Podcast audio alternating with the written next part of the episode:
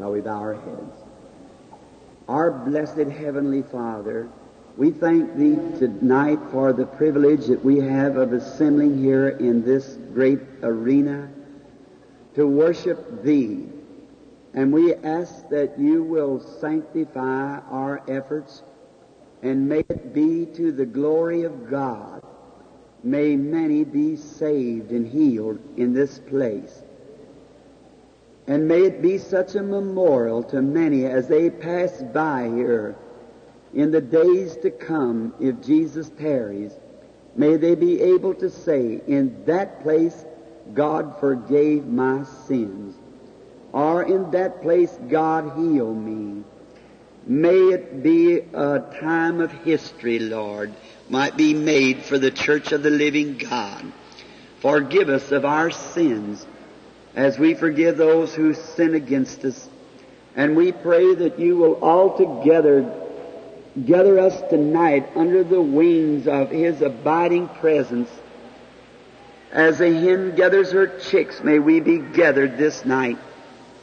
And may the Holy Spirit visit us with great power, for we ask it in Christ's name. Amen. Let me be seated.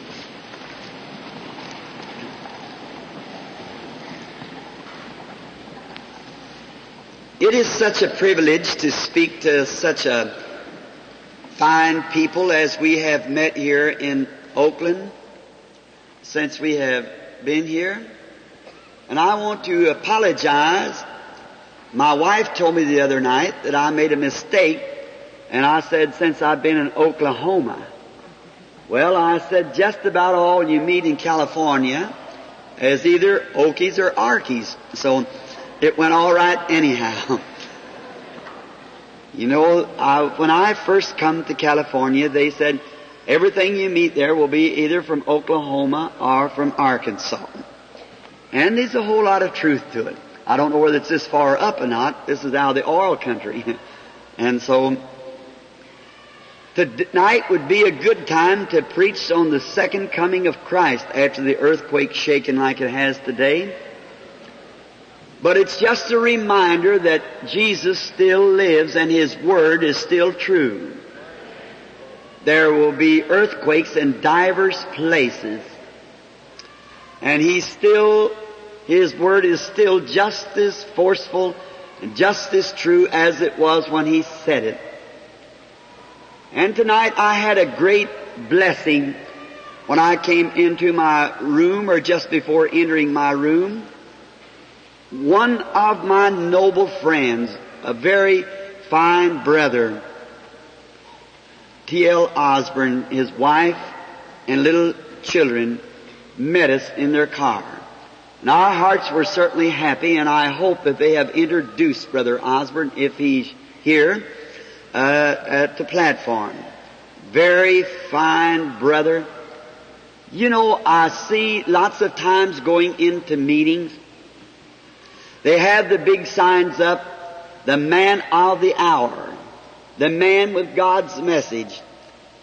Well, those things are all right, but the thing I like about Brother T.L. Osborn is this. He doesn't take any big names, but he just goes and gets the job done. And that's the best thing after all. I believe that Brother Osborn has done more in the mission fields for the kingdom of God than any man I know of on the face of the earth. His brother T.L. Osborn. And if he hasn't been introduced, he will be. Or I guess he's with us until the meeting is over and I want him, he's a real preacher and I want him to speak for us sometimes in the meeting. After I get to talk to him, it was early and, or late rather, and I, I just run in after getting my laundry. And uh, I'll get to talk to him maybe tomorrow and get it fixed up so he can speak for us. And I'm sure you'll enjoy his message. And then tomorrow morning is the Christian businessman's breakfast. Has that been announced? Yeah, been announced. All right. We'll be expecting the Christian businessman, ministers and wives. I guess everybody's invited. Yes, everybody is invited. Now, I only belong to one organization. That's the Christian businessman. I guess now the rest of them would have me, so they just tucked me in. Being it, they were kind of interdenomination.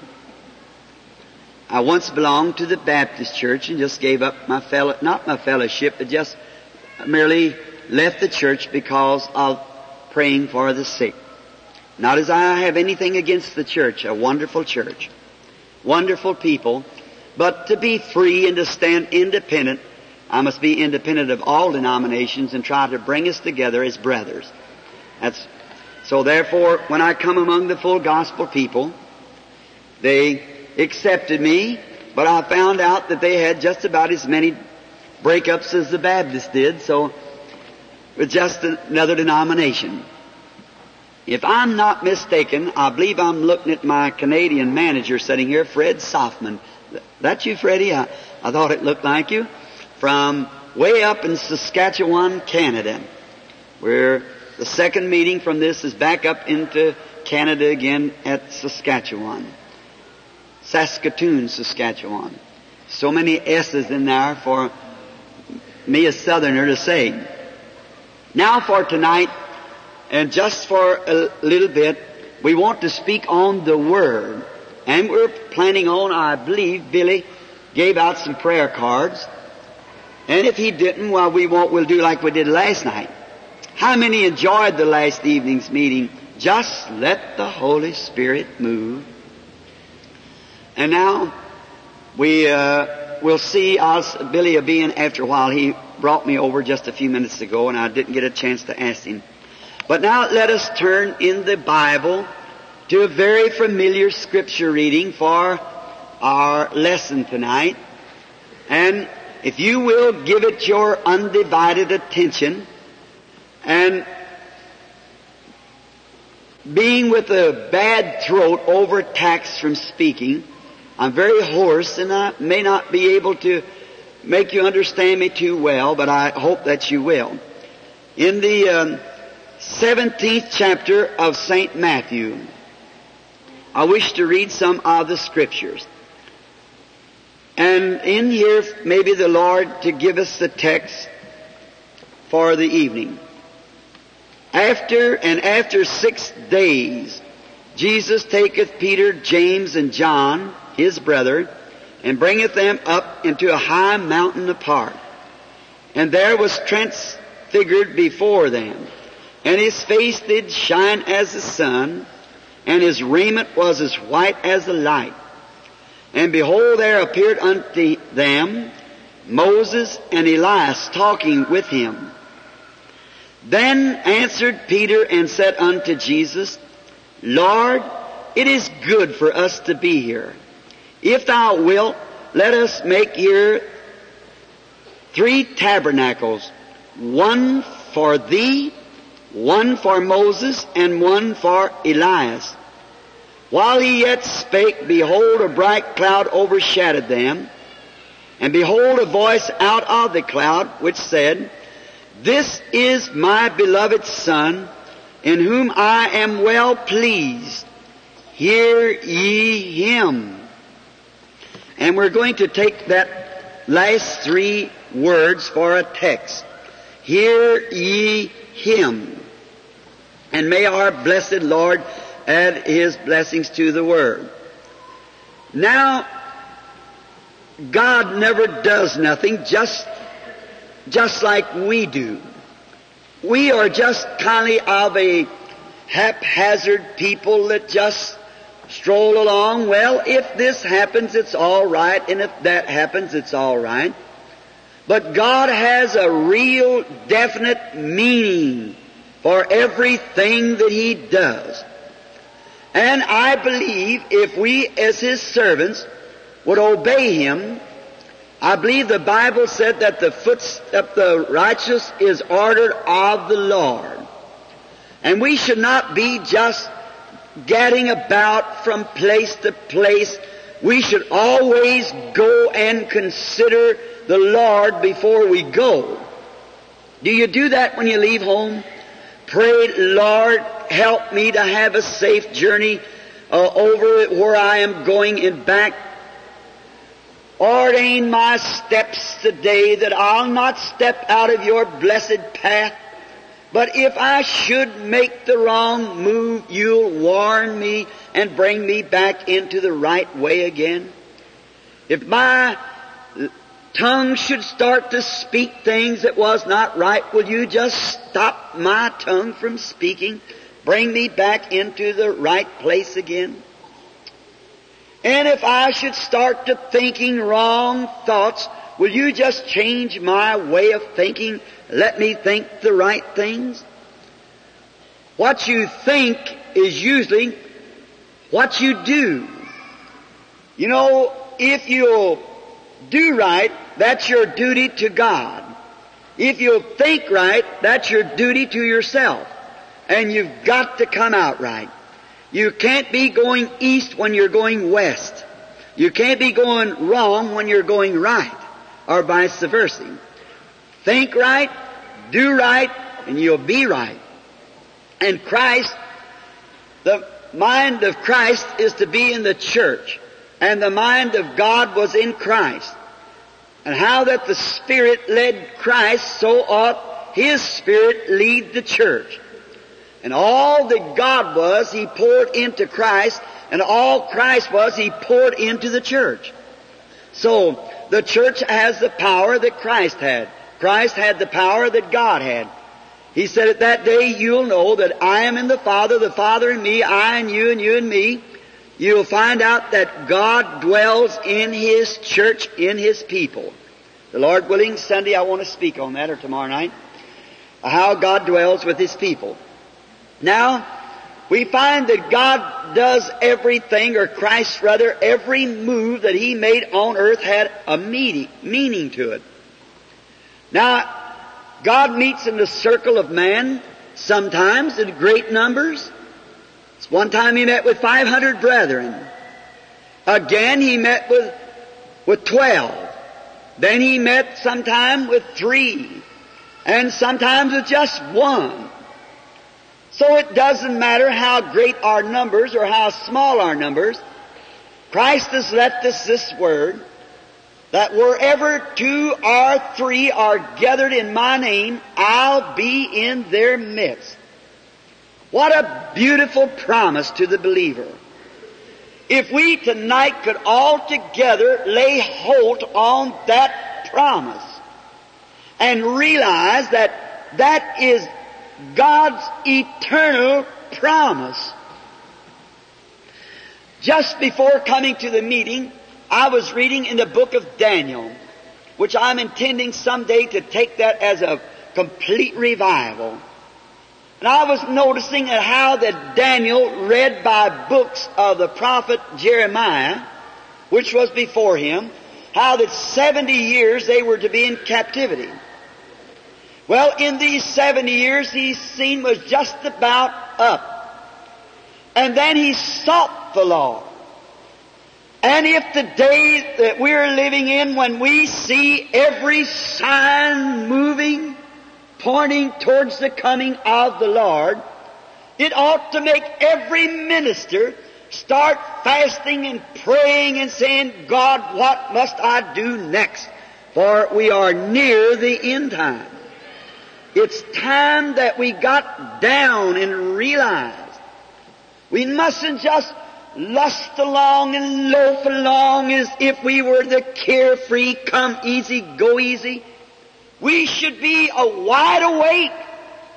And it seems like that such things as today, earthquakes shaking, even plaster and dropping from the walls and buildings sending up great smoke or dust screens up like mushrooms and so forth, it ought to bring us to the realization that the coming of the Lord is at hand. And when we see the church of the living God, indifferent and infatuated with the world and lost its love of Christ and has become so denominational minded and barriers and so forth among us, it ought to be milestones to let us realize that we're at the end of the road. Noticing over in Jerusalem, not long ago, that six point star of David, the oldest flag, in the world, a waving again for the first time for 2,500 years. See the Jews returning and saying, where is the Messiah? All these things are pointing to the end time. And we just simply here in America, instead of having our head in God's Bible studying it, we got our head in a television somewhere, finding out who loved Lucy or some kind of a silly thing like that and staying home from prayer meetings. And that's the condition that America has got into. Our church has become lukewarm, gone after fantastics and ever little emotion, and keeping our head from the Word of God. If there ever was a time that we are to be assembling ourselves together, the Bible said not forsaking the assembling of ourselves together, and that much the more when we see the end time approaching. Oh, there should be every hall in every arena throughout the United States and world rented by ministers and preaching the gospel and warning the people of the things to come. We are near the end and how can we sit still? Wife dear said to me, said, Billy, your throat is so raw, you're preaching yourself to death. Said, you preach so hard, I'm afraid you'll fall in a heart attack sometime.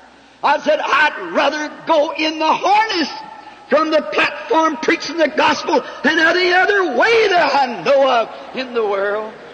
Just as close to glory from right here as it is anywhere. Preach the word and be instant and ready and warning the people of the things to come. We notice that before any great event takes place, God always gives His warnings. And we find out in our scripture lesson tonight, a great event was just about to take place. And Christ doesn't do things just to be clowning. We know that He was God. And a little woman believed it so much till she touched His garment and was healed. He was so full of the Spirit till He turned and recognized who she was and told her what she was healed of. And we find out also that a Roman soldier once put a cloth or rag over his eyes and hit him on the head and said, If thou be the Son of God, tell us who hit you, you prophesier. Let us know who struck you on the head. You tell us. Making fun of him. He never felt any virtue because he approached in the wrong way. But we find here that Jesus taken Peter, James, and John. Now I would like to look at that just a moment. Watch them three people are always with him in miracles. When he raised the daughter of Jairus, he took with him these three. Peter, James, John. It represents hope, faith, charity. Peter was faith, James, hope, John, charity. And he taken these three because it's written in their laws, in the mouth of two or three witnesses, let every word be established. So they taken Peter, James, and John and went on his way up to what we call Mount Transfiguration. And then, when this great event was to take place, which was remembered long years after, Peter said when we were in the holy mount, not that the mount was holy, it was the holy God that met him on the mount. Not the holy mountain, but the holy God. People today sometimes call the church. Well, they believe in holiness. It isn't the holiness people, it's the holy God that dwells among the holy people. It isn't holy people, it's a holy God. that they are representing on the earth. And we find when they got up to the mountain, and these three great gifts, hope, faith, and charity, almost cover the whole spire of gifts. Charity being the greatest. Love. And while they went up to the mountain, then God sent down three from heaven to give witness in heaven. Some great event was just about to take place. And I believe tonight that one of the greatest events that the world has ever known is just about to take place. Look at the world in the condition that it's in. Some time ago, way down in Africa, I was reading a little story of how that watching a little lamb amongst the sheep raisers, the little fellow was out in a little place, uh, grass eating, just as peaceful, watching him through binoculars. And as all of a sudden the little fellow began to become nervous. Of course, he didn't know just why. So focusing the binoculars over to one side, way out in the great tall high grass, a great huge black maned lion that's with the air and it smelt the little fella. Now the sheep cannot smell the lion, but the lion can smell the sheep. And he was creeping up real easy. And the little fellow got so nervous, he just began to run around in rings.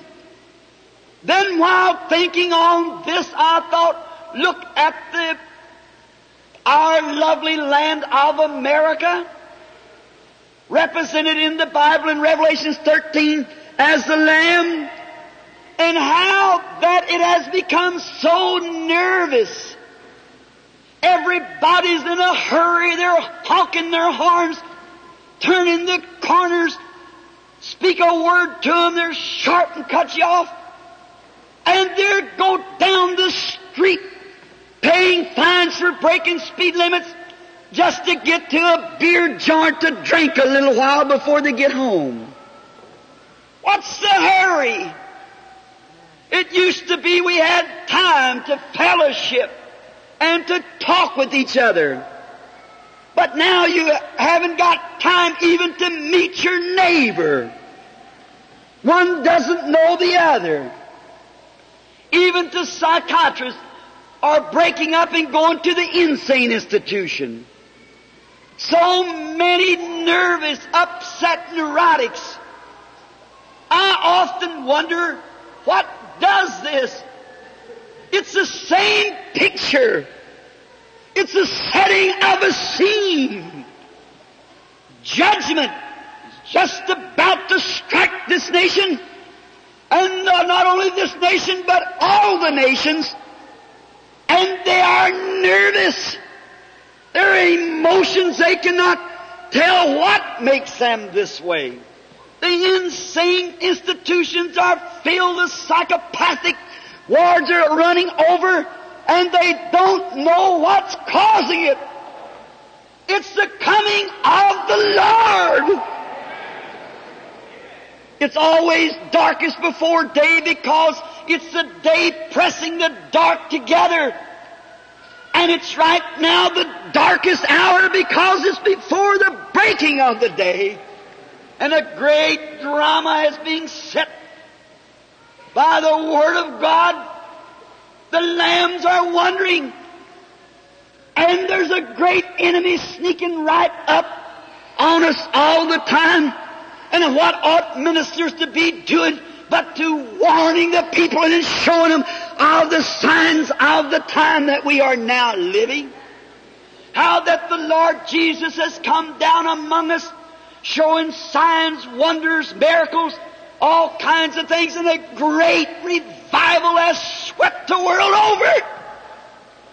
And we just walk on as if we got three meals a day and drive a Cadillac.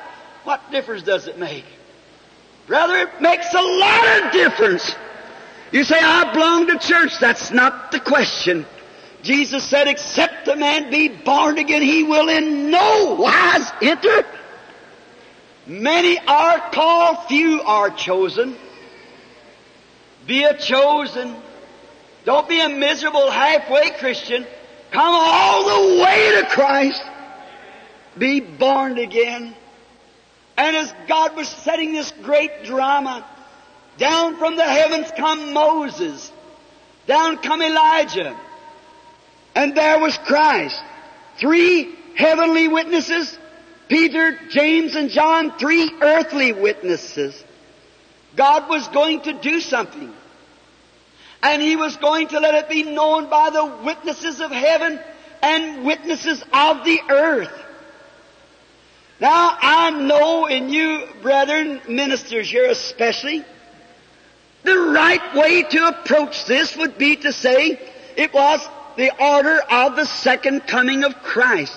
And that's truly. But the Word of God is so inspired so it will link up with any other subject in the Bible because it's all the Word of God. Now I want to link it tonight with something a little different. Many times we read in the New Testament, in the King James Version, of John the 14th chapter, and I don't know just how many times that men and women has come to me and say, Brother Branham, what does that mean? In my Father's house is many mansions. Have you ever wondered that? In my Father's house is many mansions. That doesn't sound just intelligent, does it? In my Father's house is many mansions. Now Moffatt, I believe it was, made it more ridiculous than that. He said, in my Father's apartment house is many uh, apartments. Like you were going up there to rent uh, an apartment. But both is wrong. In the original, it's in my Father's kingdom is many palaces. But in the translator's days of the King James, they still had the old Bible order. In the kingdoms then, as I'm going to refer to now. We notice that back in the Old Testament, that when a man had his, um, his great farm, we'd call it, maybe many hundreds of acres, and all over these acreages he had little houses, and in there lived his tenants.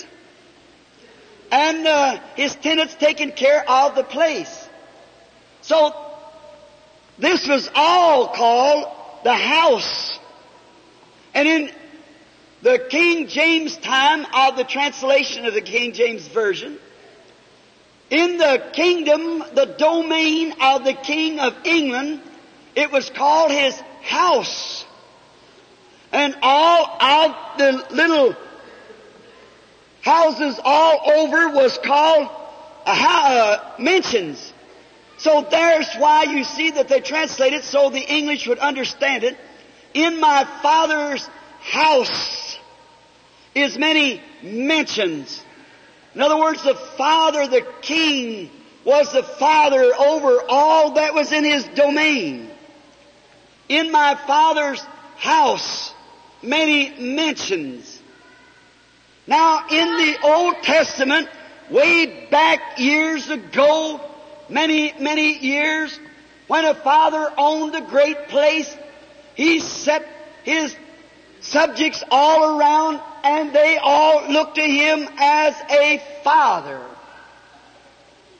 And this man, if a child would be born into his, into his home, now when the child was born, I want you Pentecostal people to pay close attention to what I'm saying. Are you others? Here's where you made a vital mistake. When this child was born into the home of this parent, certainly he was a child when he was born. But then to raise this child, the father having so much to look over, he went and hired a tutor or a raiser, a teacher. And this father so loved his child, you know, he would look over the country until he found the very best teacher he could find. He must be the type of a teacher that was well educated and understood what he wanted, a kind man that would raise his child in the right way. Because this child was to be heir of everything the father had. And this tutor raised the child. What a beautiful picture that is of God and His church. Now the tutor had to report to the father all that the child did, whether it was good or whether it was bad. The tutor had to give a correct report. And the father seen to it that his tutor would not be a little wishy-washy sort of a guy that his son would be doing wrong and be afraid before the father to say that his son was doing wrong. He had to be the right kind of a tutor. A real just and honest man. He looked for that type of person to put over his child. And it's altogether a beautiful type of God our Father sending to us, the church, the tutor, the raiser, the Holy Spirit. God found the best tutor that there was in heaven to put over His church.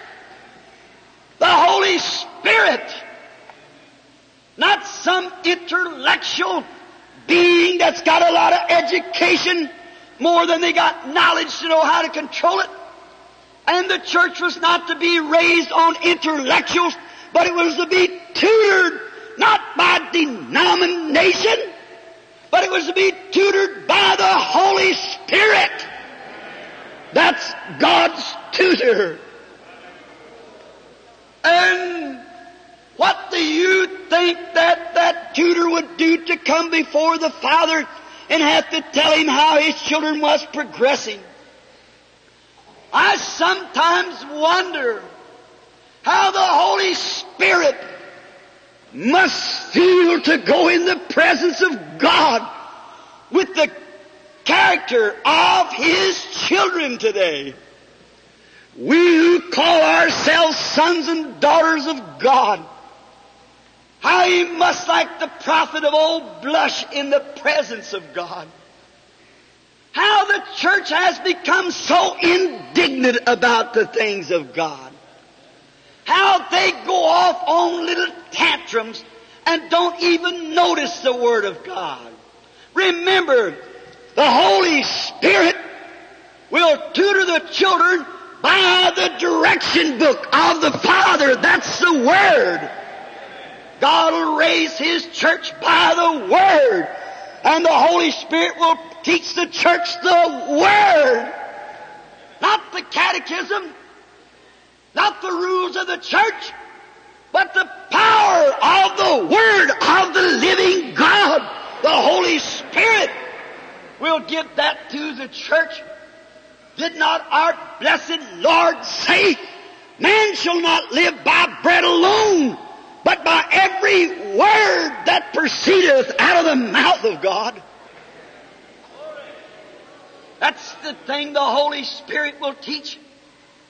And when the Holy Spirit teaches unadulterated holiness before the Lord, how do you think the Holy Spirit feels to bring the Word before the Father?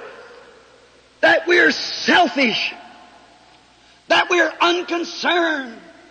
We'll stay home on prayer meeting nights to watch old religious programs uncensored with dirty jokes and everything in it and calling ourselves the church of the living God. What do you think he thinks tonight? Now I might hurt you, but I don't want to. A little while ago among you people, especially you women, it was wrong for you to bob your hair.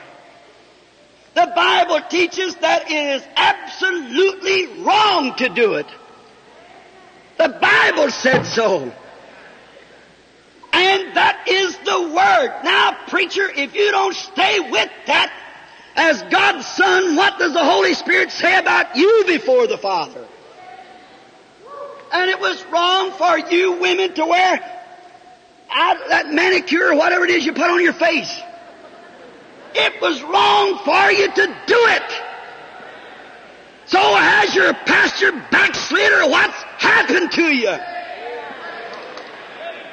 The Bible said that they would heap for themselves teachers having itching ears and would be turned from the truth to fables. I wonder if it hasn't been just because of a little selfish motive to make our churches bigger or something another or some great big shot come to our church that talked to the pastor and the deacon board and the preacher didn't have the real old fashioned experience of the living God that the deacon board told him they would excommunicate him if he taught against such. And the church now plays the bookie boards, smokes cigarettes, run around. Women wear dresses that's scandalous in the sight of God. Do you know women?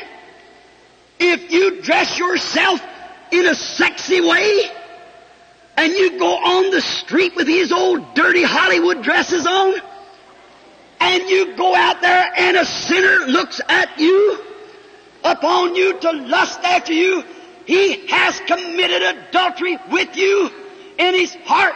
And at the day of judgment, when he asked to be brought the adultery before, who's going to answer for causing him to commit adultery but the way you presented yourself to him? That's right. You dress yourself in these little tight, dirty clothes. You say, well, Brother Branham, they don't sell nothing else but them. Well, sister, they sell sewing machines yet, and they've got goods. The thing of it is you let down the bars from the old-fashioned gospel that was laid down the foundations by our Lord Jesus. And the great full gospel church has become nearly a floor show. That's right. You've got so much Hollywood evangelism. God help us to tear that thing from the pulpit and get back to the Word of God and the true baptism of the Holy Spirit. We need it.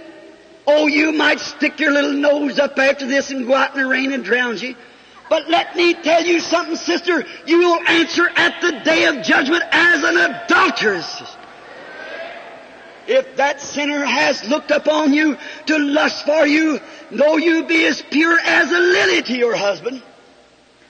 But if that sinner has looked after you like that, Jesus said he has committed adultery with you. And if he has to answer for committing adultery, who caused it? You! The way you dress, and God help your backslidden pastor that won't tell you those things. That's right. I think that preachers has become a place that the pastoral is more of a meal ticket than it is the gospel of Christ. How you know that's right? That's right. Or some popularity. Brother, I never want to be popular. I say, God, make me honest is the thing I want to be. Not popular, honest.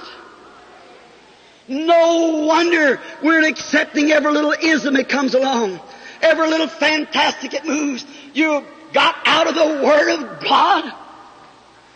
It's right. You're trying to see who's got the biggest church, the best dressed crowd. The Holy Spirit does not lead the church as long as we are depending upon intellectuals.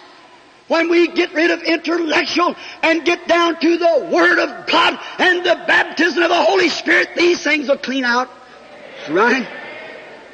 No wonder divine healing can't be preached in this power like it used to be.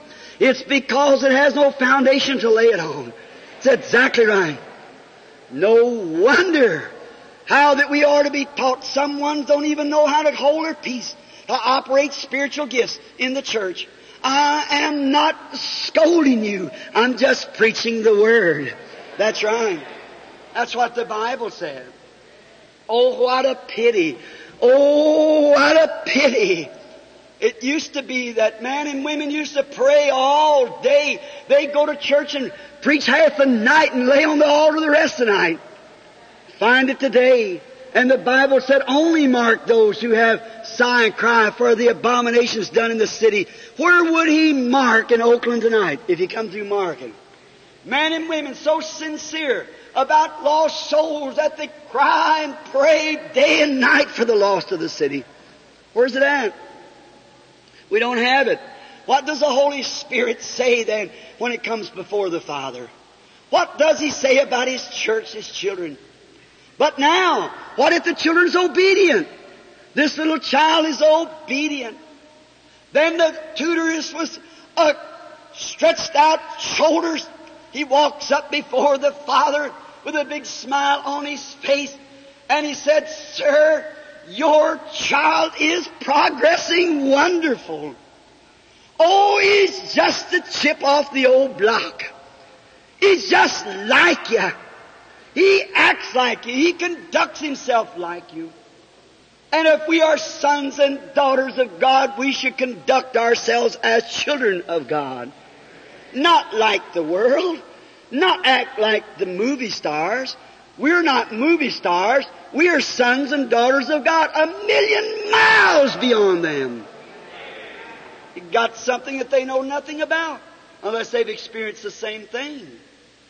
The children of God, how that we should be. Then if the father would bring the message and say, your child is progressing wonderfully. Then when it got to a certain age, there was a great feast made, or great celebration. The father taking his son, which had been his son since birth. Now, if the son had not been a good child, it would never have any inheritance. That's right. It just went on as a son. But the father couldn't trust the child. He had no inheritance. And I think that's just about where our churches are getting. We're children of God, but we're losing our inheritance by our conduct. The things that we do and the things that we permit to be done and the way that we live and act and so forth. We're living millions of miles below, our privilege. And then someone can see the work of God being done and Dr. So and so uh, Dr. Jones says it's, it's this and the other doctor says it's this. And we believe it instead of looking into the Word. The Word verifies what's, what's sheep food. It comes out of the Word. Now, I want you to notice when the child was a fine uh, gentleman, then the father taken and had a celebration. And he took the child out into a public place. There he set the child up in the public place. And they had a ceremony. And the father adopted the child into his own family. Galatians 1 tells us that we were predestinated to the adoption of sons by Jesus Christ. Predestinated of God. Though many are called, but few are chosen. The chosen was chosen at the beginning. Now, but we were predestinated to the adoption of the children of God by Jesus Christ. In other words, to you Bible scholars, what I'm trying to say is a placing of a son. The son was positionally placed. And today, we, the church has gone on for year after year after year. And when we see God call a man out, one of his sons, and positionally places him and makes him his son and recognizes it before the public, then we turn that son down and say he's a divine healer or a holy roller. Don't you see where the church, oh, I don't know what the remedy is. I don't know how it'll ever get back to its place. But that's the way our attitudes are towards that person. If the ministry is of God, God will vindicate that ministry. If it isn't of God, then God will have nothing to do with it. But now, when this son, they dressed this son, and they put him on a nice robe, and they set him up in a public place where everybody could see him, and the father had a ceremony of adoption, and he placed the son, or adopted him into his family. Then that son was, had, he was a full-fledged son, his name was just as good on a check as his father's was. And brethren, that's what's the matter with the church today. The church ought to be standing on its feet with all the great powers of God flowing out of it. It should be the example and the drawing card of the world. Jesus said, if I be lifted up, I'll draw all men unto me. And today we say, oh, I'm a Baptist. I'm a Methodist. I'm a Pentecostal. I'm a Presbyterian. What is that but children of God? But we draw them lines and we get our little denominations and we just sit down and are satisfied. Oh, we must be up and at the Father's business. You've got to be, my brother. And now, God never asked any man to do anything that he didn't do himself. When he pronounced death upon the sinner at the day of the judgment in the Garden of Eden, when Adam and Eve had eaten, done wrong, man was made in the image of God, and then God came down and Christ made image of man to die the death of the penalty he put on the man. And here on Mount Transfiguration, he had set up Jesus to show who he was. Now notice, Peter got all excited when they saw the glory of God. And many times we get all excited. And Peter said, it's good to be here. There's Moses and there's Elijah. Let us build three tabernacles here. We'll build one for those who want to keep the law, for Moses. And we'll make a tabernacle here for Moses. And all that wants to keep the law and the Sabbath days and so forth, we'll make that one denomination. And all now Moses represented the law of God. And by the law, no man is saved. No flesh can be saved by keeping the law. The law was only a schoolmaster. The law didn't have any remedy. The law was the, the prison house. You would have never known sin if it hadn't been by the law. The law only pointed it out. The law was God's policeman that put you in jail. But it had no remedy to bring you out. Law does not bring you out. Now, Elijah represented God's justice. He was a line of God's justice. Now we see him when he went up on the hill with his anointing, and the king said, there sits that old crank up there. Go up and bring him back to me. And fifty soldiers went up of the selected of the army, and old Elijah raised up and said, If I be the man of God, let fire fall from heaven and consume you. Down come the fire and consumed him. The king said, There's just a storm passing by, I suppose. That just happened, so we'll send another fifty. And Elijah raised up and said, If I be a man of God, let fire come from heaven and consume you. And another fifty went. The king kind of got weary about sending fifties. For he was the sternness of God's justice. Now no man can be saved by the law. And we know, brother, who would plead for God's justice. I wouldn't want his justice. Neither do I try to catch him by the law. I want his mercy. Not his justice, not his law, but his mercy. So there was Moses, the law of God. There was Elijah, the justice of God. Oh, what a dark picture.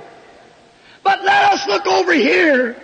God had took His own Son before the witnesses of heaven, before the witnesses of earth, as a confirmation.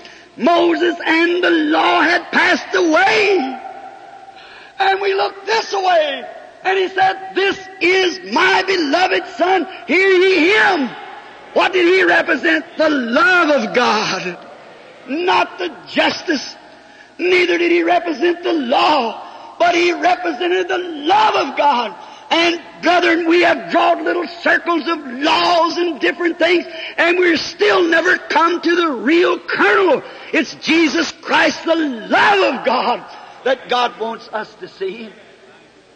What a pity. Love is the greatest, most powerful weapon that this world has ever seen or known of. It's a dying for love.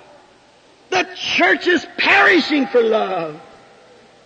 The love of God's waters of grace to flow one to another when confidence is restored, when justice is restored between us, the love of God that's shed abroad in our hearts by the denomination.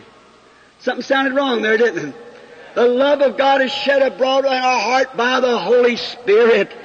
God's love to us. I tell you, Jesus said, ye are the salt of the earth.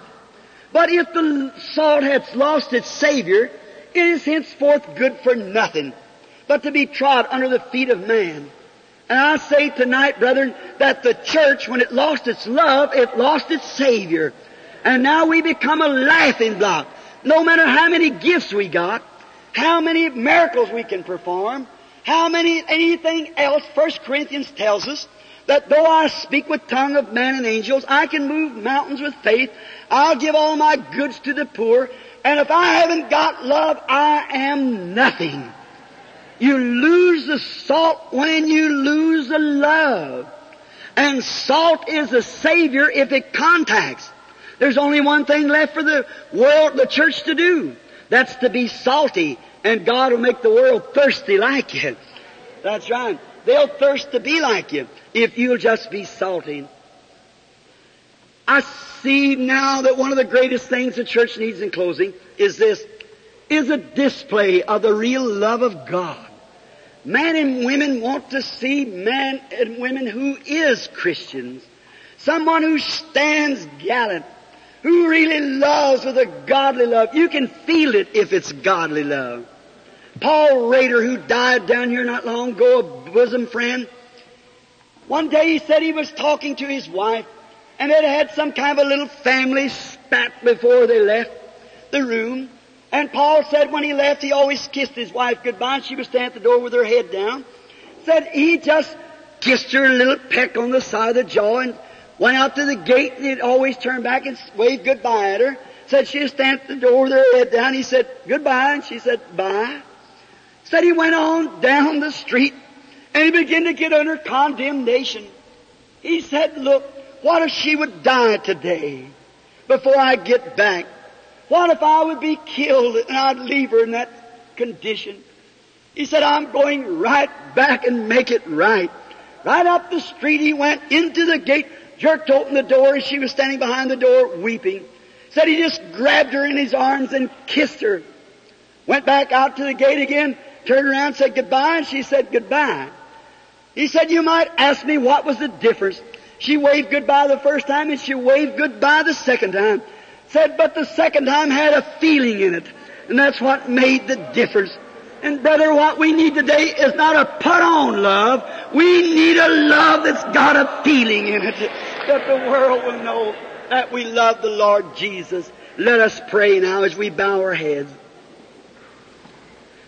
Oh God, them words ring in my ears and heart. This is my beloved Son. Hear ye him. And here's his words.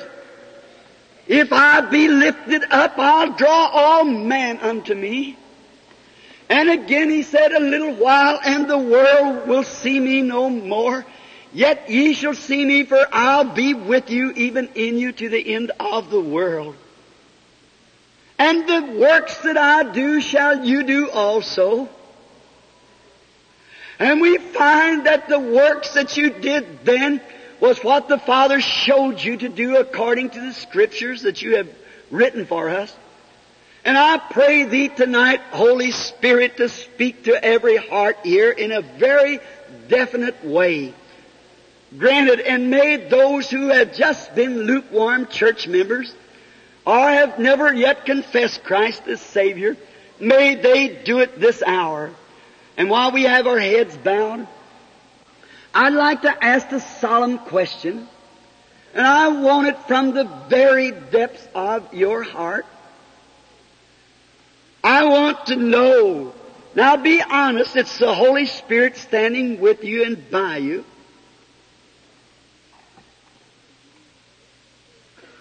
Do you want to really become the type of Christian that I've been speaking of?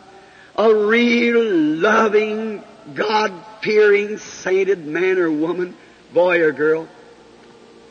While you're praying with your heads bowed, I wonder if you'd do so much as this, is just to raise your hand and say, Brother Branham, I'll raise my hand to Almighty God and say, be merciful to me. That's the kind of Christian I've always wanted to be. Help me. Bless your hearts, oh my, all over the building, everywhere. That's God be merciful. That's wonderful. Now you can be. You can be right now.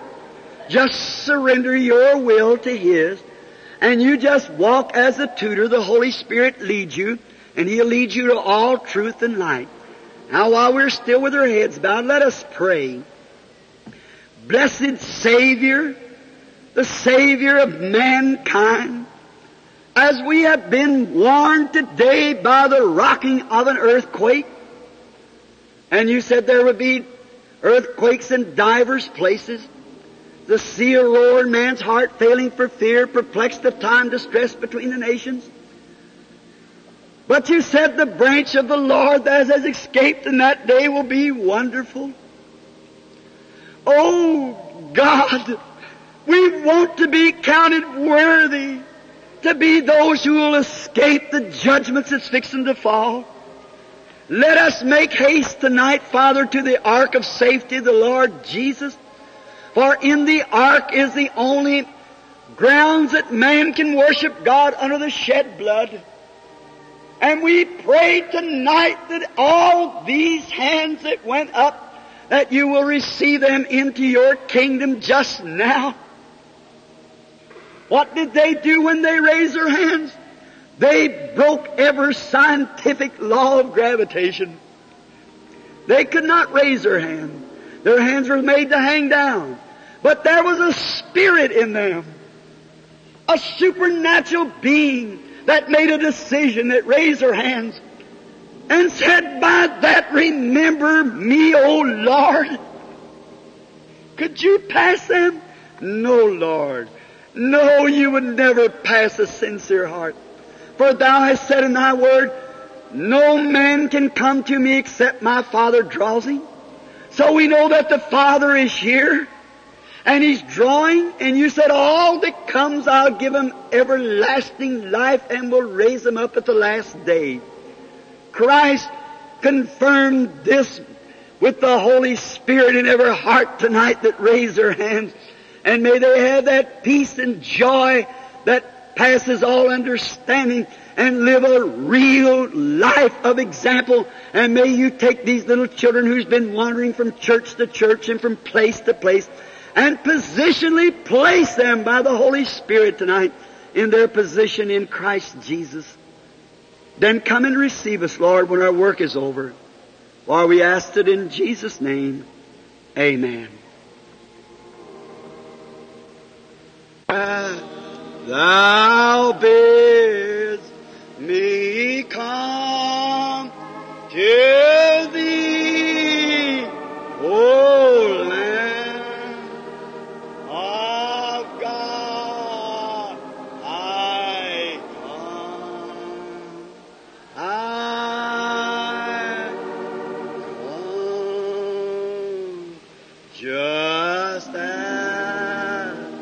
Just let it soak way in now. Just speak to him. Thou one plea, but that thy blood was shed for me, and that thou bid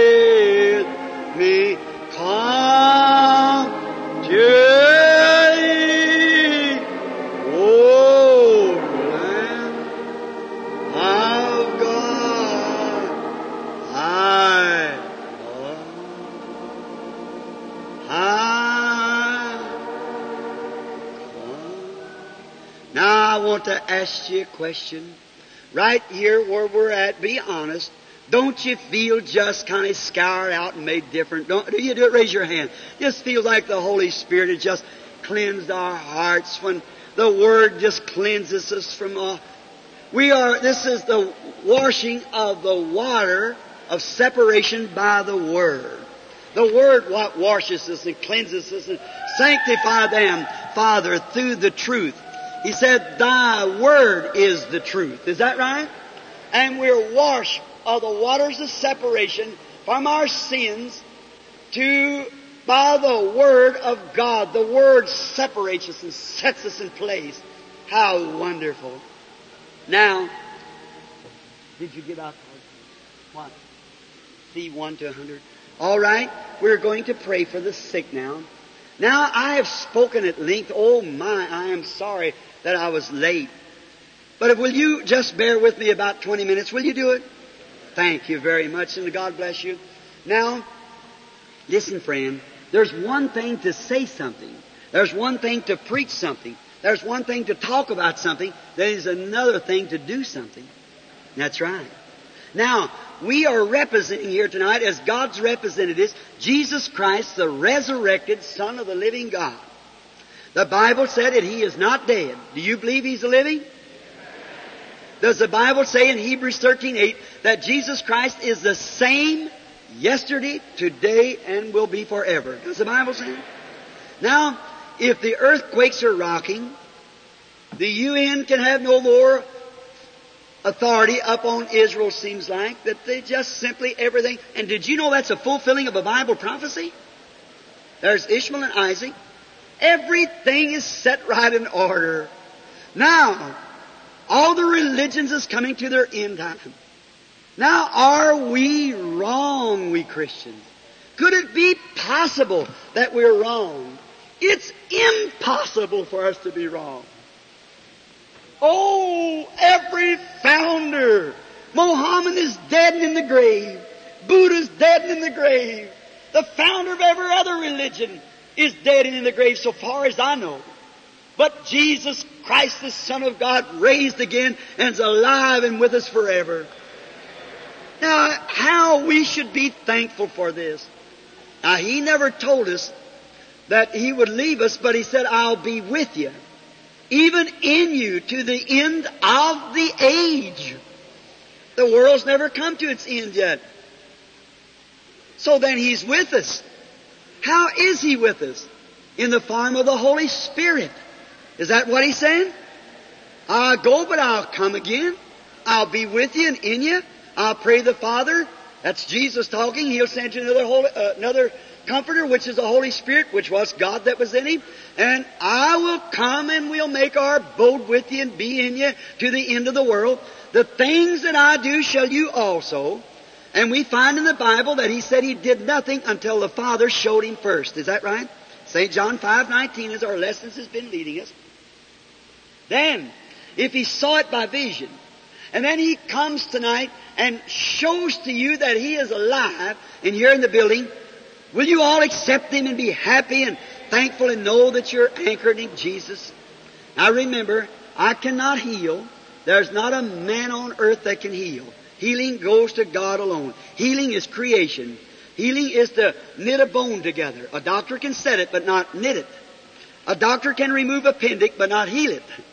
He can move an obstruction, but not heal a place that he cut. He doesn't claim to. He's just a man like you and I. But he's trained and skilled to know how to set it, how to operate, but God does the healing.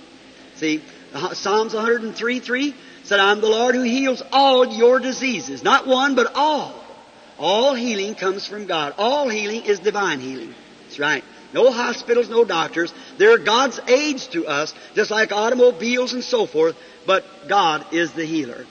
Now, we just, and for myself, I'm just a minister who prays for the sick, but God has set in the church first missionaries or apostles, both the same, prophets, teachers, evangelists, pastors. God, with predestinating before knowledge, set in the church these orders. They are of God. God speaks then and vindicates and proves Himself by the preachers preaching the Word, by the prophets prophesying, by the seers and so forth that's in the church that God has placed, by the evangelists, pastors, all together to feed and to take care of His sheep. But every, all the works of salvation, all the works of redemption has been absolutely completed in the vicarious suffering of the Lord Jesus at Calvary and His triumph, resurrection, and Easter. That's right. It's a finished work. The only thing you do is look and live. It's all finished. Now we're going to call some of the people to the prayer line and pray for them. You say what? C? C? All right. Prayer card C they gave out this afternoon. Prayer card C. Let's start from number one and start lining up a few. Number one. Who has prayer card C number one? Would you raise your hand? All right, sir. Come over here. Number two. Would you raise your hand? Right quickly. If you raise your hand, I can see who you are then. The lady? All right. Number three. All right, lady. Number four. All right, lady. Number five. All right, number six. That's good. That's the way to keep it going. Number six, raise your hand. Look, it might be somebody deaf or dumb or can't. Maybe, look, it is a wheelchair sitting where I Watch the lady there. Your prayer card lady? You have? All right. Number six. Who has prayer card number? You, sir, in the balcony. I didn't see you. Number seven. Would you raise your hand? Prayer card number seven. All right, the colored lady. Number eight. Eight. All right. Number nine. Nine, ten. You have ten, lady? Ten. All right. Eleven. Eleven. Twelve. Thirteen. Not here? All right, 14? Not here? 15? Not here? Well, okay. Well, we'll stop then. Just, all right. All right. We'll just, we'll pray now. Let us pray just a moment. Now, gracious God of heaven, shed forth thy blessings. The people are waiting. I have preached your word. My word is no good. Thy word is eternal. And I pray, Father, that you will confirm your word now.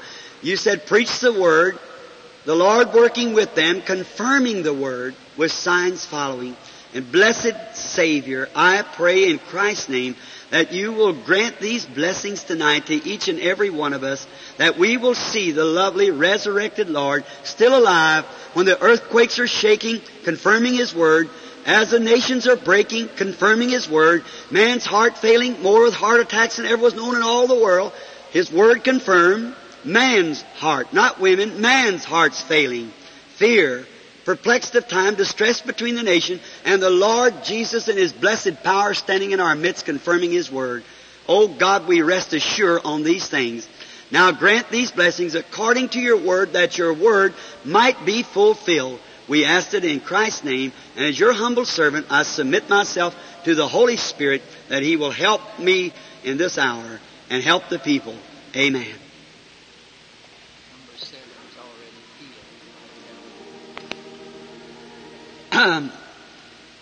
Mr. Arganbright uh, said to me that number seven was already healed while I was preaching. Praise the Lord. That's good. That's the original way. I wish Tommy Osborn, if he'd have come, I, yeah, that's, that's his way of doing it. Preaching the Word, and that's the way to do it. Preaching the Word, and they get healed by preaching. God sent His Word, and what did He do? Heal him. That's right. That's good. All right. Now, now here is a position that now either I have told you a, something that isn't right, or I have told you the truth. Now, it has to be one or the other. It has to be either the truth or it is not the truth. So I am praying with all my heart that God will confirm His Word and will do the exceeding abundant for you. Now how many out there does not have a prayer card and you want the Lord Jesus to heal you? Anywhere in the building. Now see, all you people, that's why we have to give prayer cards. everybody wants to be prayed for, and we have to, somebody has to make a selection who comes up. We just give out cards to anybody that wants them. Then we just start from somewhere. Tomorrow night we may start somewhere else, and some we don't know, just anywhere, wherever it falls on my mind. The boy don't know, he mixes the cards up together and just gives you whatever you want. See, you just take your card. You might have one this and back over here and that and up there. You see how they're called. And that doesn't do it. The thing is, the Holy Spirit is just as great there. He's omnipresent. Do you believe that? It's the only person in the whole heavens and earth that can be omnipresent is God. The devil isn't omnipresent. Just God alone. And now, the Bible said that He's a high priest that can be touched by the feeling of our infirmities. How many of you Christians know that? Hebrew letter said that Jesus Christ is a high priest that can be touched by the feeling of our infirmities. A little woman touched his garment and said a while ago, went and sat down. And he recognized that somebody had touched him, he got weak. And he went, if you want to know about weakness, read the 11th chapter of Daniel when you go home tonight. Or over anywhere in the Bible, the virtue of the pool and so forth. And Jesus said, I got weak virtue, strength went from me. And he looked around over the audience, everybody denying it. And finally he found the woman, and he said, Thy faith has saved thee. Knew she had a blood issue, and her faith touched him. And not her finger, her faith touched thee. Thy fingers touched, no. Thy faith has saved thee. See? Thy faith has saved thee. Now, if Christ is raised from the dead and a high priest that can still be touched by the feeling of our infirmities, you look to the high priest and pray and see what he tells you. Just do that once and find out. You without prayer cards, it's not going to be called. You just look that way and believe with all your heart and see what the Lord Jesus will do for you. All right, is this the patient? I'll be real reverent as we try our best now to just submit myself to the Spirit, the Holy Spirit, and don't move around. If you'll just hold your place just for a few minutes, Mr. Arganbright and them will be watching. I, it's in a, a different world. It's in another dimension. And it's going out to see visions. And anyone knows what effect that has. And just be real reverent. Keep quiet. Just look and live. Believe with all your heart and see what the Holy Spirit will say. Now, isn't this a wonderful time? Now, it's either the truth or it isn't the truth. If Christ isn't the same, then that Bible's wrong and it's all wrong. But if it is, we are to die by it. It's right. It's truth. Oh, America, America, wake quickly. Now, there was a Jew one time went and got another Jew. And one that went was named Philip, went and found Nathaniel under a tree praying, brought him back in the presence of Jesus, and Jesus told him he was a believer. And he said, How did you know me, Rabbi? Said, Before Philip called you, I saw you when you were under the tree. How many knows that's true? St. John 1. How did he see him 30 miles around the mountain? But he had God in him. He saw vision. You believe that? The woman, so forth, he saw what the Father showed him. And this man noted it was the Spirit of the Messiah. Would you believe the same thing? The woman that he told at the well she had five husbands, she said, Now we know when the Messiah cometh he'll do these things. But who are you? He said, I'm he that speaks to you. She thought he was a prophet. If that was the sign of the Messiah then, it's the sign of Messiah today if he is the same Messiah. That's right. Now here's this man standing here. He's standing here in his throat praying. I never seen the man, don't know him. We're strangers to each other. All right? If we are strangers to each other, just two men met here on earth for the first time. Then if our blessed Lord will come and anoint me with His Spirit and will say to you something, well, he, when Peter come to him, he knowed Peter's name. And when others, he knowed others' name. When the Father revealed it. And if he would, or he knowed what the people had need of, what they were praying for, as the Father showed him. Well now, if he'll come tell me something that you know that I don't know nothing about, would you believe that it was him? You know it would have to be supernatural. But then it's your attitude towards what it is. Now, you know that I've never seen you and know nothing of you. This is our first time ever meeting. Somebody, either Leo, Gene, Billy, or somebody give you a prayer card, and here you are. You just called upon the platform. That's all. Now, believe now, in Christ's name, I take every spirit in here under my control for the glory of God. Now, the angel that you see on the picture is here at the platform now. Now, if that isn't the truth, it'll declare not to be the truth. If it is the truth, it'll declare to be the truth. Now, just speak with the men as our Lord did with the apostles when they, he met them and with the woman. A man, it's seemingly that he is going from me if the audience still picks up my voice. And I see the man all disturbed about something. He's extremely nervous. But his nervousness is a weary that he's having. And that is because of a, oh, it's shattered. It's a cancer. That's right. It's a cancer. And that cancer is on your left shoulder. That's right. You believe me to be his prophet? Amen.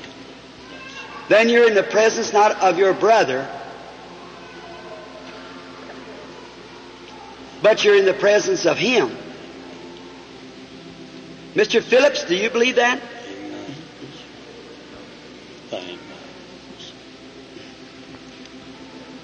Mr. Olive Phillips. You, that's right. That's your name. That's right. You believe now? Then come and let us pray. Bless the Lord. Blessed Heavenly Father, in the presence of the great Holy Spirit, we bow our heads as believing children and ask that this our brother's life be spared and he be made well for the glory of Almighty God. We ask it in Christ's name. Amen. Blessings on you, brother. Go believing now and be made well. If thou canst believe, how do you do, lady? I suppose this is our first time ever meeting in life. Amen. It's our first time. But do you believe that you're in His presence? I do. You're aware that something's going on since you moved up here. Yes, If sir. the audience can see the expression sir. on the face of the woman, see? Thank you, It's- It is, it is the Holy Spirit and His blessings. Now, I have no idea what you're here for after I have never seen you and know nothing of you. Then it would take God's Holy Spirit to reveal to me. And now, if He would say to you, like He said to the woman at the well, where your trouble is, would you believe it? All right, may He grant it. Blessed Jesus. Thank you. I see you're nervous, and then you got a heart trouble that you're praying for. right. Exactly right. That's right. Now, if that's right, raise up your hand. Amen. Now you see, now, he told her ever what it was. Now that wasn't my voice. It might have been my voice, but it wasn't me using it because I don't know how to use it. It's him. It's just submitted to him. Now, more you talk to the woman, more he would tell. Let's talk to the woman just a minute. Now, I don't know what he told you, but let's see now if he would say something. Yes, it is your heart trouble. That's right. Nervous heart, fluttering, especially when you lay down. Yes, that's, That's right. It's a nervous heart. Gas backs around it and stops it off, and you, right. And you are, you're not from around here, I don't believe. No, I'm not. You're from way away from here, Yes, sir. and your husband's a minister. Yes, sir. And that is from a country where it's uh, real cold. That's right. It's uh, you some connection. I see Ernest Fanler. Yes. You're from Alaska, Fairbanks, Alaska. That's right. That's exactly right. That's right. All right? You believed on the Lord Jesus? Then go. Your disease has left you, and your faith has made you whole. God bless you. How do you do, lady? You and I are strangers to each other. And here is a picture of St. John 4. It's a man and a woman. And the woman that came to our blessed Savior, she was a Samaritan. And he was a Jew.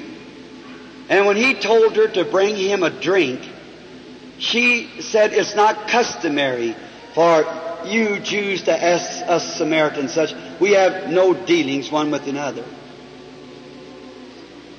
Now, there was a segregation like it is down in the Southlands between the white and colored. But Jesus let them know right quick there's no difference. We're all Adam's race. But the same picture, as it were. Now you're here for help.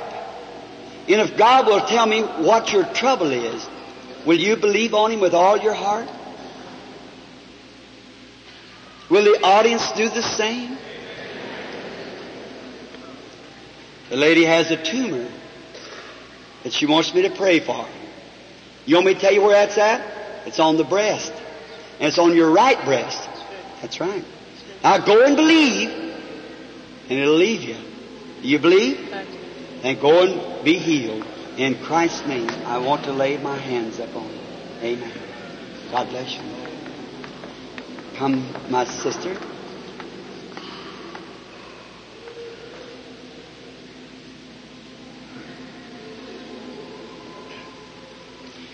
You believe that God would heal the scientist trouble that you have, lady? Sitting on the front seat? You are healed. Your faith has made you. Oh, it's been bothering you for a long time. Now you know you feel different right now. It's gone from you. Just keep believing. It won't return if you'll believe. Uh, we are strangers to each other, I suppose. We do not know each other. But this is probably our first time ever meeting in life. But our blessed Lord Jesus knows you. What do you think happened to that woman? What did she do? The lady's just sitting there. Just a woman walked in the meeting. And the blessed Holy Spirit, she just touched the high priest. He just spoke back and I couldn't help it. I turned and seen that light hanging over the woman. A vision broke and I spoke what he said. That did it. She touched something, not me, did she? She's too far from me to touch me. But she touched the supernatural, the blessed Heavenly Father, the Lord Jesus, His Son. And if you will just believe the same way, you can do the same thing. You believing? You are here for me to pray for you for a condition of the stomach. And you've had cancer. Yes. And a cancer in the stomach. And you've had an operation. And part of the stomach and the intestinal tract has been removed. Yes. And this thing has come back again. Yes. And you're coming for me to pray. And you're afraid you're going to have to have another operation Yes. for this cause. And your husband needs prayer. He has veins, trouble in his legs, varicose veins. That's true. Yes. That's thus saith the Lord. Now you in His presence, and you've had an up and down life too, as I noticed it past. You've never come to the spot where you could feel exactly where you were satisfied with your experience with Christ. That I'm not reading your mind, but that's true. And that's why you're here tonight. Now will you accept Him in this fullness and believe Him with all your heart while you're in His presence? You will? Yes, I want to.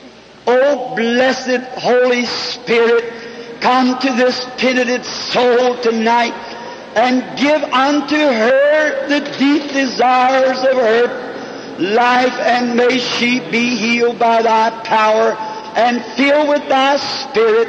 I ask it in Jesus Christ's name. Amen. God bless you, sister. Be up on you. Go and live now. God be with you. If thou canst believe, all things are possible.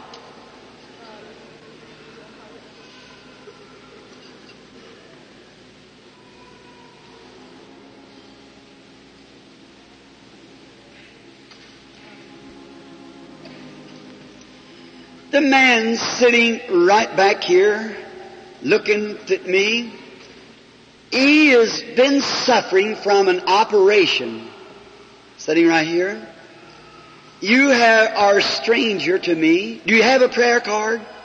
You don't? All right, stand up to your feet just a moment. No, the man behind you, sir, that's the angel of the light is on him. You just come in and sit down.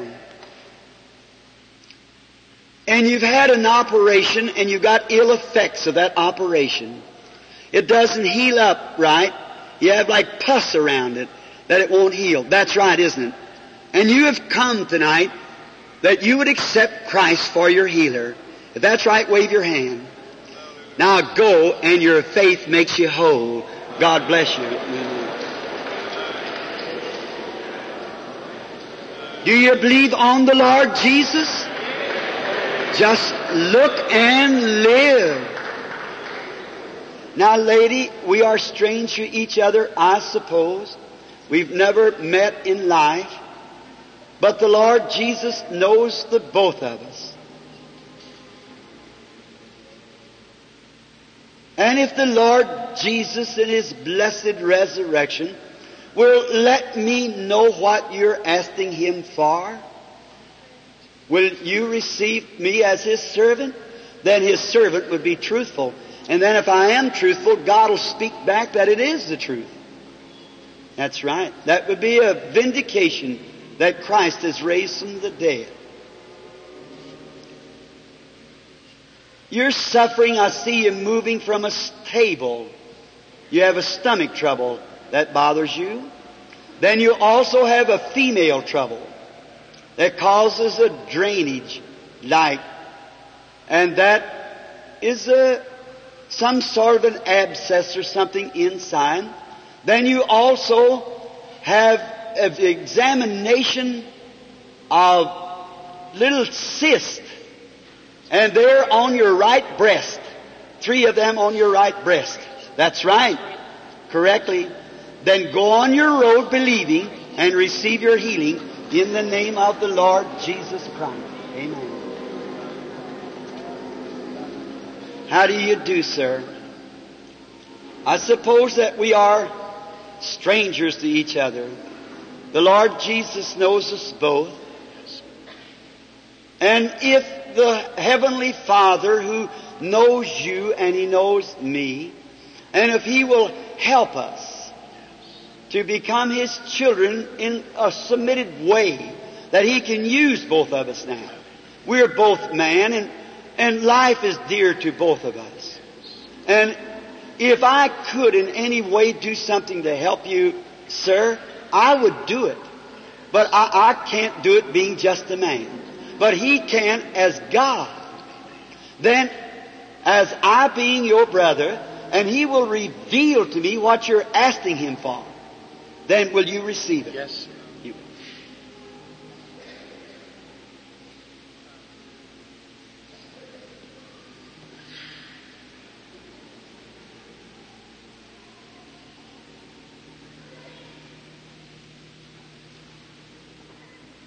Now there is a man praying that appears here at the platform that looks something like you.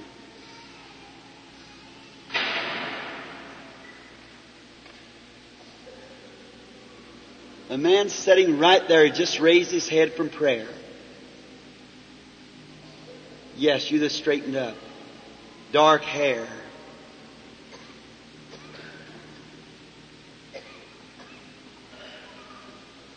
You're suffering with a nervous condition and a throat trouble. Right. That is right. And you're a minister of the Correct. gospel. Correct. That's right.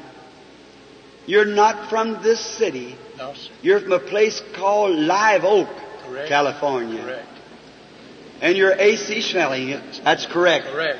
Go on your road, brother, and be made well in the name of the Lord Jesus. Hallelujah. Amen. God bless you, my brother. Have faith in God.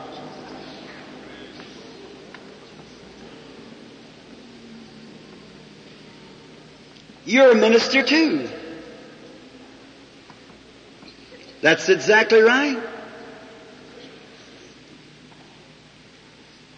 And you're not from this country. You're from another state. Oregon. Correct. And you have lost your, one of your senses, which is smelling. That is correct. And your wife there with you, she has trouble with her hip. That's correct. And your boy back there has gland trouble.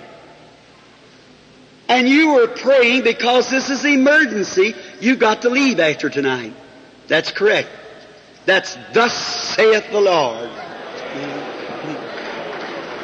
Go and be made well in the name of the Lord Jesus. You believe, sister, that he'll make you well? Come here minute. Blessed Jesus, touch the woman and make her well. Amen. If thou canst believe, you believe for the child. You believe the Lord Jesus take the trouble from its back, its kid, and make it well. Do you believe it? You get well, sweetheart. Come here just a moment.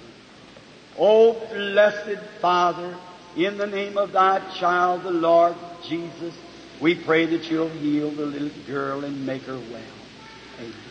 God bless you, honey. Don't doubt. Go on your road rejoicing and be made well. God bless you, sir. What do you think sitting there on the end of the seat, sir? Suffering with catarrh. You believe Christ will make you well? All right. If you believe it, you can have it. That scared you. You didn't know you had that much faith. Mm-hmm. Mm-hmm. Faith is an unconscious thing. Just have faith and believe. If thou canst believe.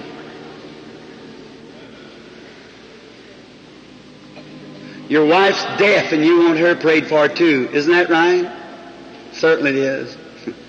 What'd you think, lady, with a red hat on when you raised around? Would you like to get over that stomach and gallbladder trouble? You would. That's what you had. If you believe, you can be made well too. Just accept it and say, Lord Jesus, I believe. Do you believe, Sister Jill? Blessed Holy Spirit, bless her, I pray, in Jesus Christ's name. Amen. Have faith now. Don't doubt. Lady, there's many out there suffering with your trouble, heart trouble. And do you believe that the Lord Jesus will make you well? Let me show you something. All that has heart trouble, raise up your hand out there. Raise up your hands. Go ahead. I want to show you something. See there? However you go to divine which one is. See, it's just a massive pull now, you see. Just a constant, the Holy Spirit is here moving. That's the reason it's hard to catch one, see, is because it's the Spirit of God pulling so hard. But if every one of you will believe when we pray for this woman, every one of you be healed. You believe it? Let's pray. Oh, blessed Jesus, we now condemn the devil because that he's nothing but a bluff and we want receiving.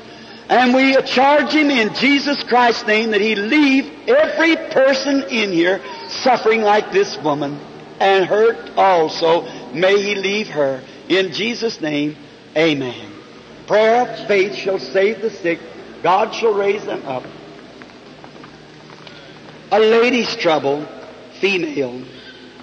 And now that the anointing has struck the whole building, it's just hard for me to see out there. But there's many out there suffering with the same thing.